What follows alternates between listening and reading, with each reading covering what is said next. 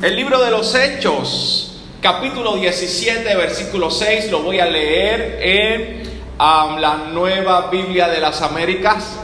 Voy a leerlo en la nueva Biblia de las Américas. Y he titulado el mensaje de hoy, tengo como 20 títulos, pero el más relax es reflexionando en el libro de los hechos. Reflexionando en el libro de los hechos. Así que vamos a Hechos capítulo 17, versículo 6. Dice la palabra del Señor a la gloria del Padre, del Hijo y del Espíritu Santo. Amén. Al no encontrarlos, arrastraron a Jasón y a alguno de los hermanos ante las autoridades de la ciudad gritando. Tomaron a los creyentes y gritaron, estos que han trastornado al mundo han venido acá también. Déjenme repetir esa expresión. Estos que han trastornado al mundo han venido acá también. Padre, yo te doy gracias. Gracias por tu amor, por tu misericordia, por tu bondad, por tu verdad. Gracias porque tú estás en este lugar. Ciertamente tú eres suficiente para la vida del creyente. Ciertamente, Señor, contigo lo tenemos todo. Yo te doy gracias, Señor amado, por los hermanos que han levantado sus voces a una sola voz para adorar y glorificar tu santo nombre. Ahora, Dios eterno, hemos de predicar tu palabra. Yo te pido en el nombre poderoso de Cristo, Señor amado, que cada palabra que salga de mis labios sea palabra ungida, sea palabra, Señor amado, llena de tu Espíritu Santo, que nos hable, Señor amado, que nos restaure, que nos motive, Señor amado, que sea un oasis, Señor eterno, de bendición y que nos confronte para ser también mejores hijos y mejores cristianos. En el nombre poderoso de Jesús, amén y amén, gloria al Señor. Puede sentarse y que a mí me gusta venir así como vengo hoy porque me siento libre, me siento en libertad, puedo predicar tres horas fácilmente, fácilmente. Ahí se encontraban todos celebrando su fiesta en un gran crucero. Todos estaban dando elogios y discursos positivos a un anciano de 75 años. Este anciano de 75 años estaba en la mesa principal y un poco abochornado recibía cada uno de los elogios de cada persona que se paraba en la plataforma a hablar del suceso. Déjeme contarle lo que sucedió. Por la mañana, una joven se cae de la borda del barco y los tripulantes cuando se dan cuenta ven a este viejo anciano descender hacia el agua y tomar a esta joven que se estaba ahogando. Todos hablaban muy bien de él. Todos decían cosas maravillosas de lo sucedido.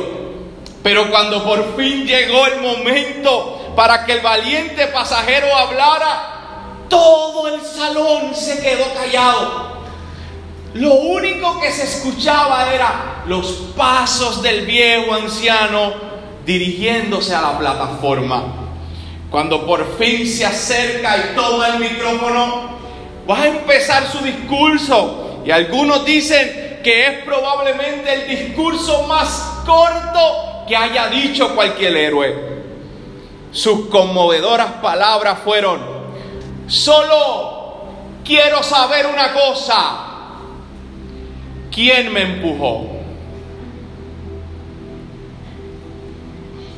Este anciano no se había tirado solo, simplemente vio el suceso y alguien tomó la iniciativa de ayudar al anciano valiente a que rescatara a la joven ahogándose. Amado hermano, déjame decirte que el libro de los hechos nos muestra una situación muy similar, una situación muy semejante a la que yo te estoy contando. Estamos hablando de una iglesia que ciertamente comienza con la llegada del Espíritu Santo. El Espíritu Santo llega y empieza a empoderarse de aquellos que han creído en Jesús y de aquellos que han decidido obedecer al mandato quédense en Jerusalén y en Jerusalén recibirán la promesa del Espíritu Santo. Amado hermano, déjame decirte que lo impresionante de Hechos capítulo 2 no es el estruendo que se escuchó en el aposento alto. Lo impresionante en Hechos capítulo 2 no son las lenguas repartidas como de fuego que se posaron en cada una de ellas. Déjame decirte que lo impresionante no es que ellos hablaron otras lenguas. Lo impresionante es que hay un joven o un hombre pescador que ciertamente era testarudo, que ciertamente metía la pata en ocasiones, se levantó en medio de suceso y lleno del Espíritu Santo comenzó a predicar el Evangelio. Eso es impresionante. Un hombre ordinario que apenas tenía letras se levanta a predicar el Evangelio para que el Espíritu Santo utilizara su mensaje y salvara a tres mil personas. Eso es impresionante. Impresionante es ver una comunidad que luego de que el Espíritu Santo se posara en ellos, vivían todos unánimes juntos en una coinonía, en un mismo sentir y tenían todas las cosas en común. Ayer tuve la oportunidad de escuchar a un joven ministro. Creo que va a ser la revolución en este tiempo. Creo que va a ser un adorador que va a dar de qué hablar. Joven, su ministerio comenzó antier. Un hombre que se llama Marcos Vidal. Marcos Vidal tiene una canción que se llama Cristiano. Escuche ese nombre porque lo va a escuchar por mucho tiempo. Yo estoy profetizando que este joven adorador, este joven adorador, va a ser, va a ser escuchado por mucho tiempo. Él tiene una canción que se llama ciertamente Cristianos. Y la escuché ayer y esta mañana con mi esposa para hacerle, eh, la escuchar la canción que me ministró. Y tiene una expresión que me llamó mucho la atención. Bueno, todo me llamó la atención, pero esta precisamente para el mensaje de hoy. Antes, hablando de los cristianos, tenían todo en común y oraban en la noche. Hoy compiten para saber quién tiene mejor casa y mejor coche. Antes morían en los estadios romanos. Hoy pelean por si para orar hay que levantar las manos. El punto es que ciertamente lo impresionante no es necesariamente el empoderamiento o la manifestación del empoderamiento, sino el resultado que provocó tal empoderamiento. Número uno, un hombre ordinario que ciertamente era testarudo, había negado a Jesús tres veces antes, días antes, y ahora está predicando el Evangelio. Número dos, una iglesia que ahora vive todos juntos y en un mismo sentir. Y la manifestación de Dios utilizando a hombres comunes y corrientes para predicar el Evangelio y confirmándolos con milagros. Amado hermano, los milagros en el libro de Hechos, no sé si se ha dado cuenta, tienen una logística. A veces el milagro era primero ah, para que la intención del milagro provocara que aquellos que vieron el milagro se acercaran a escuchar el Evangelio. El milagro era para traer, para que escucharan el Evangelio. Y si el Evangelio era predicado primero y luego entonces el milagro, el milagro era para confirmar el Evangelio. Hoy en día no vemos eso. Hoy en día vemos lamentablemente muchas campañas evangelísticas que se enfocan en hablar de milagros y de activar una fe y de decir lo que yo hice en América del Sur y de que aquel botó un tumor de, de tres libras que tenía en la garganta con la única y bendita intención de que se produzcan milagros. En el libro de los Hechos no vemos eso para nada. Vemos la predicación del Evangelio y confirmándose a través de milagros. O vemos milagros para que la gente viniera y escuchara el Evangelio. Porque lo importante, amado hermano, es el Evangelio.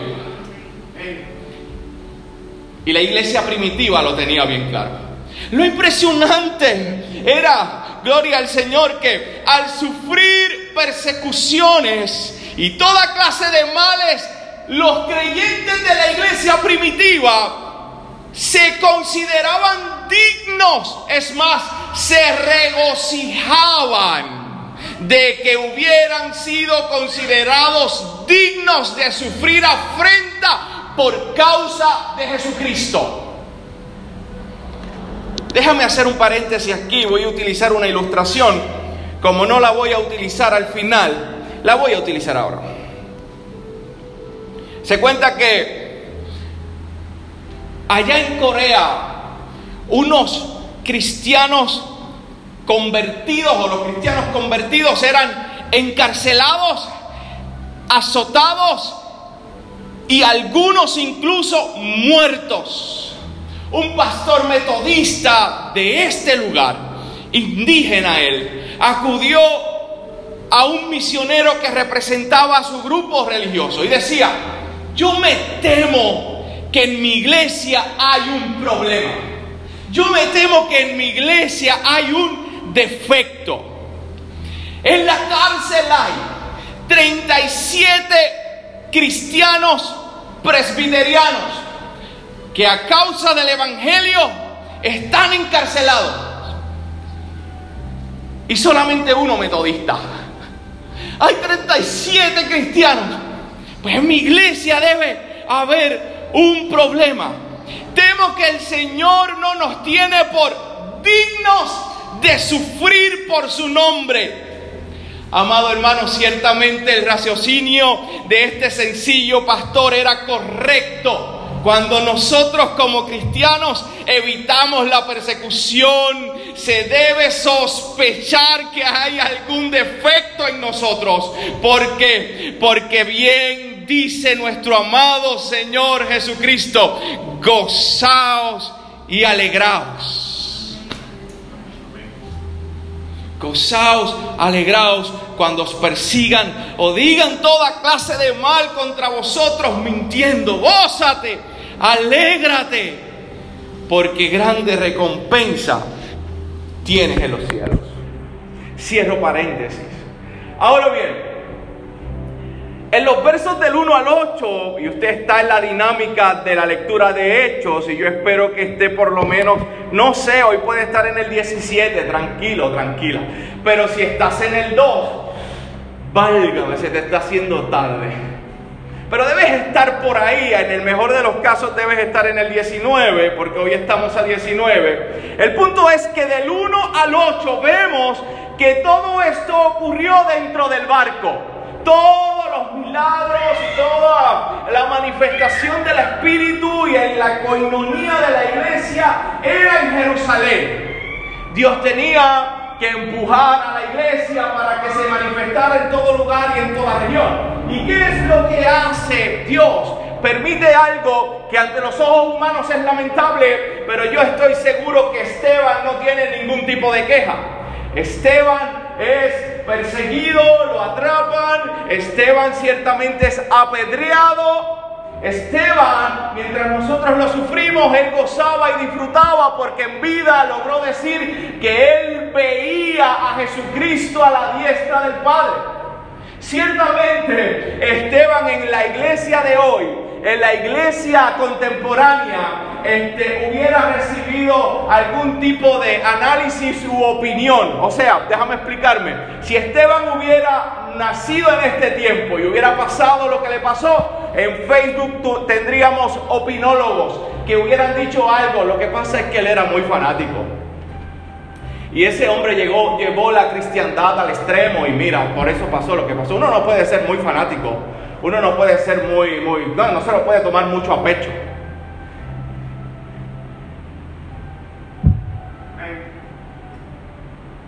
tendríamos en Facebook gente haciendo Facebook Live, en YouTube, reacción, video, reacción, la muerte de Esteban.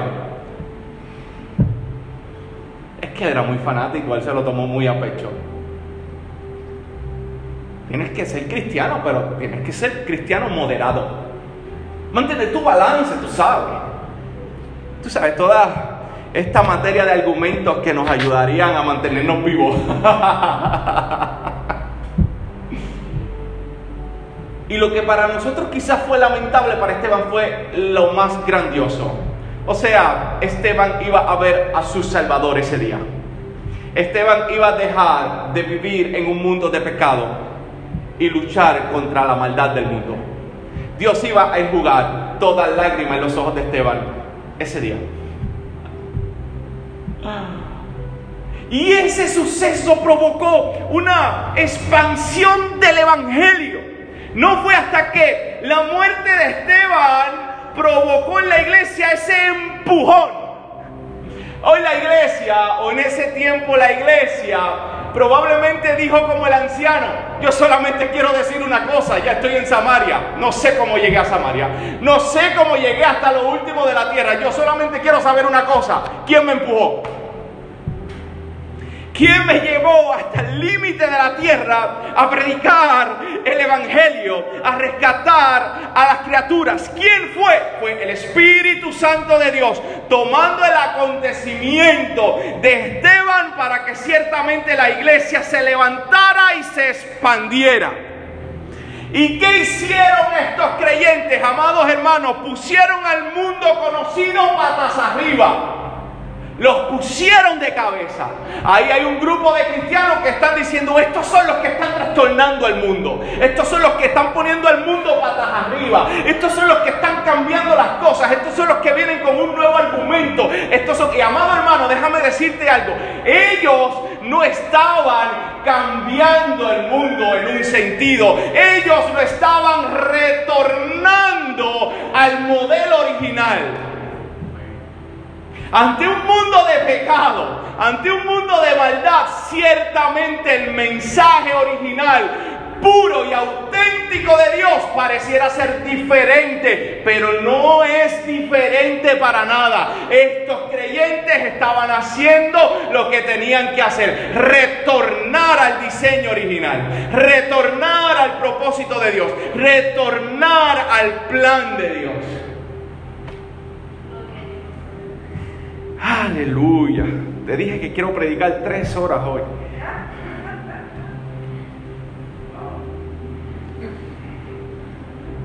No, ya estoy en la aplicación. Ah, cuando yo leo del capítulo 1 al 19, que es donde estamos hoy, reflexiono sobre dos cosas. Reflexiono sobre dos cosas. Y una de mis reflexiones fue que al leer todo esto sentí vergüenza. Sentí vergüenza porque estos primeros creyentes no escatimaron su comodidad para predicar el Evangelio. Y hoy nosotros no queremos salir de nuestra zona de confort. Sentí vergüenza porque ellos no tenían los medios y los recursos que nosotros tenemos. Y aún así llevaron el Evangelio a todo lugar. Vivieron el Evangelio como ningún otro creyente en la historia. Siento vergüenza porque no se detuvieron por el sufrimiento que estaban experimentando. Amado hermano, déjame decirte una cosa. Por causa del Evangelio, muchos de ellos perdieron sus pertenencias. Por causa del Evangelio, muchas mujeres quedaron desoladas por su esposo no creyente, se alejaba de ella. Por causa del Evangelio, vieron morir a muchos de sus familiares. Por causa del Evangelio, fueron exiliados de su lugar de origen. Por causa del Evangelio, recibieron latigazos, castigos extremos, fuertes y hoy nosotros no nos atrevemos a predicarle al vecino por miedo a que nos, tomen de religiosos. De hecho, la palabra cristiano en Antioquía es la primera vez que, se utiliza. La palabra cristiano era una, era una palabra de burla que el creyente lo utiliza ahora como honra o lo utilizaba como honra. Yo soy cristiano. Ah, tú eres cristiano. Era un, era un, un, em, un apodo, ¿no?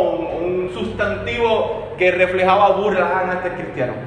Y ellos decían, yo soy cristiano.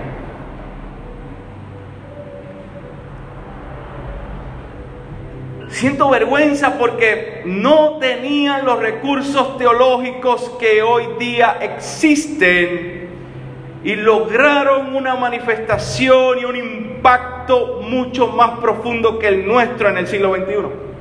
No estoy negando la teología, no estoy negando los libros, no estoy negando los recursos. De hecho, los necesitamos hoy más que nunca en el sentido de que estamos en un mundo inteligente, en un mundo informativo, en un mundo donde ciertamente necesitamos presentar defensa con buenos argumentos. Pero esta gente solamente tenía el Antiguo Testamento y se concentraban en el hecho de argumentar de que Jesús era el Mesías prometido. Y con ese argumento y con ese Antiguo Testamento lograron provocar un impacto al mundo. Tanto que dicen, estos son los que están trastornando al mundo. Estas personas tenían dos cosas al Espíritu Santo en sus vidas y la valentía de hacer todo lo que les dijo Jesús que hicieran. El Espíritu Santo y la valentía. Y la segunda reflexión precisamente es esa. Yo veo a un grupo de creyentes que reciben al Espíritu Santo como nosotros, pero que lo extraordinario es que tienen una valentía y un coraje que cuando yo leo las páginas de hechos, yo tengo que orarle a Dios, Dios, yo quiero esa misma valentía. Yo quiero que esa valentía de la iglesia primitiva se manifieste en mí.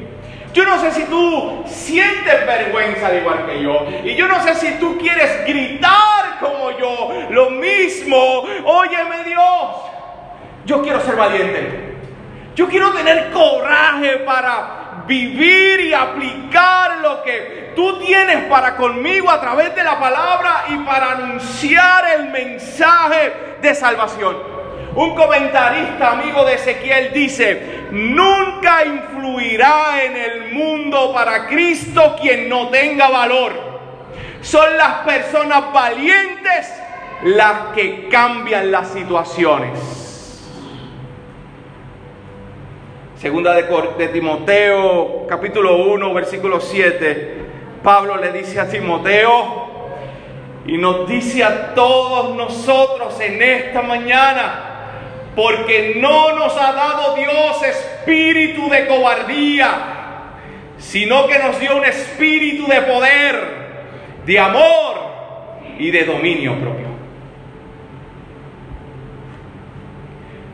Valor Ezequiel valor. Yo le pido a Dios en esta mañana para todos ustedes y para conmigo valor valor para enfrentar nuestras situaciones, valor para solucionar conflictos, valor para restaurar nuestras relaciones, valor para ser genuinos creyentes, valor para ser mejores hijos, mejores esposos, mejores esposas, valor para ser mejor iglesia, valor para ser mejores vecinos, valor para hacer buenas obras, para ser buenos administradores de todos nuestros recursos. Entiendas el tiempo y entiendas el dinero.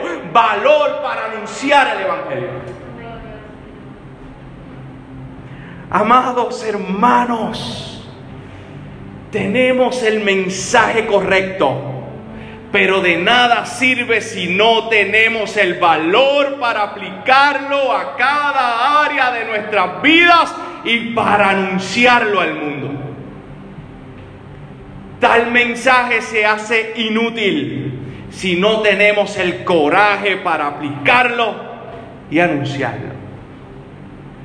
Reflexionemos con hechos.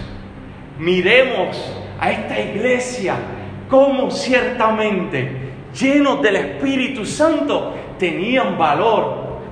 valor, se regocijaban. A nosotros nos duele una uña y ya estamos quejándonos. Y yo, yo recibía azotes de verdad, Eric, de verdad. Ellos perdieron su casa de verdad. Y nosotros tenemos miedo de perder yo no sé qué. Que hoy Dios, a través de su Santo Espíritu, nos haga reflexionar en estos dos asuntos, que sintamos vergüenza como creyentes, que venga a nosotros un espíritu de arrepentimiento y que le oremos al Señor. Ciertamente necesitamos valor en el siglo XXI. Ciertamente necesitamos coraje en el siglo XXI. Ciertamente necesitamos que se transicione lo que está ocurriendo, que son movimientos...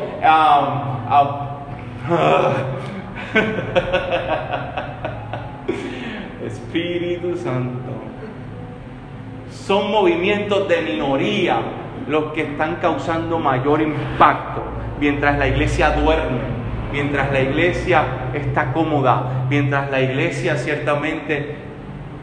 Ah, ese joven ministro llamado Marcos Vidal, creo que el coro decía, ojalá Jesús dijera lo que le dijo a aquella mujer, solo duerme, no está muerta hablando de la iglesia. Ojalá, ojalá que solamente estemos durmiendo y despertemos en esta preciosa mañana. Y despertemos como iglesia. Y en cada lugar donde Dios nos coloque, hablemos del maravilloso evangelio que se nos ha predicado y que ha cambiado nuestras vidas. Ojalá en este tiempo haya valor para decir, yo tengo que buscar a Dios más que nunca. Yo tengo que apartarme de ciertas cosas hoy más que nunca. Yo tengo que restaurar ciertas cosas hoy más que nunca. Yo tengo que ser un hombre. Yo tengo que ser una mujer. Y no ahogarme ni dejarme llevar por las corrientes de este sistema cultural. Ojalá Hechos nos ayuda a reflexionar. Padre, te doy gracias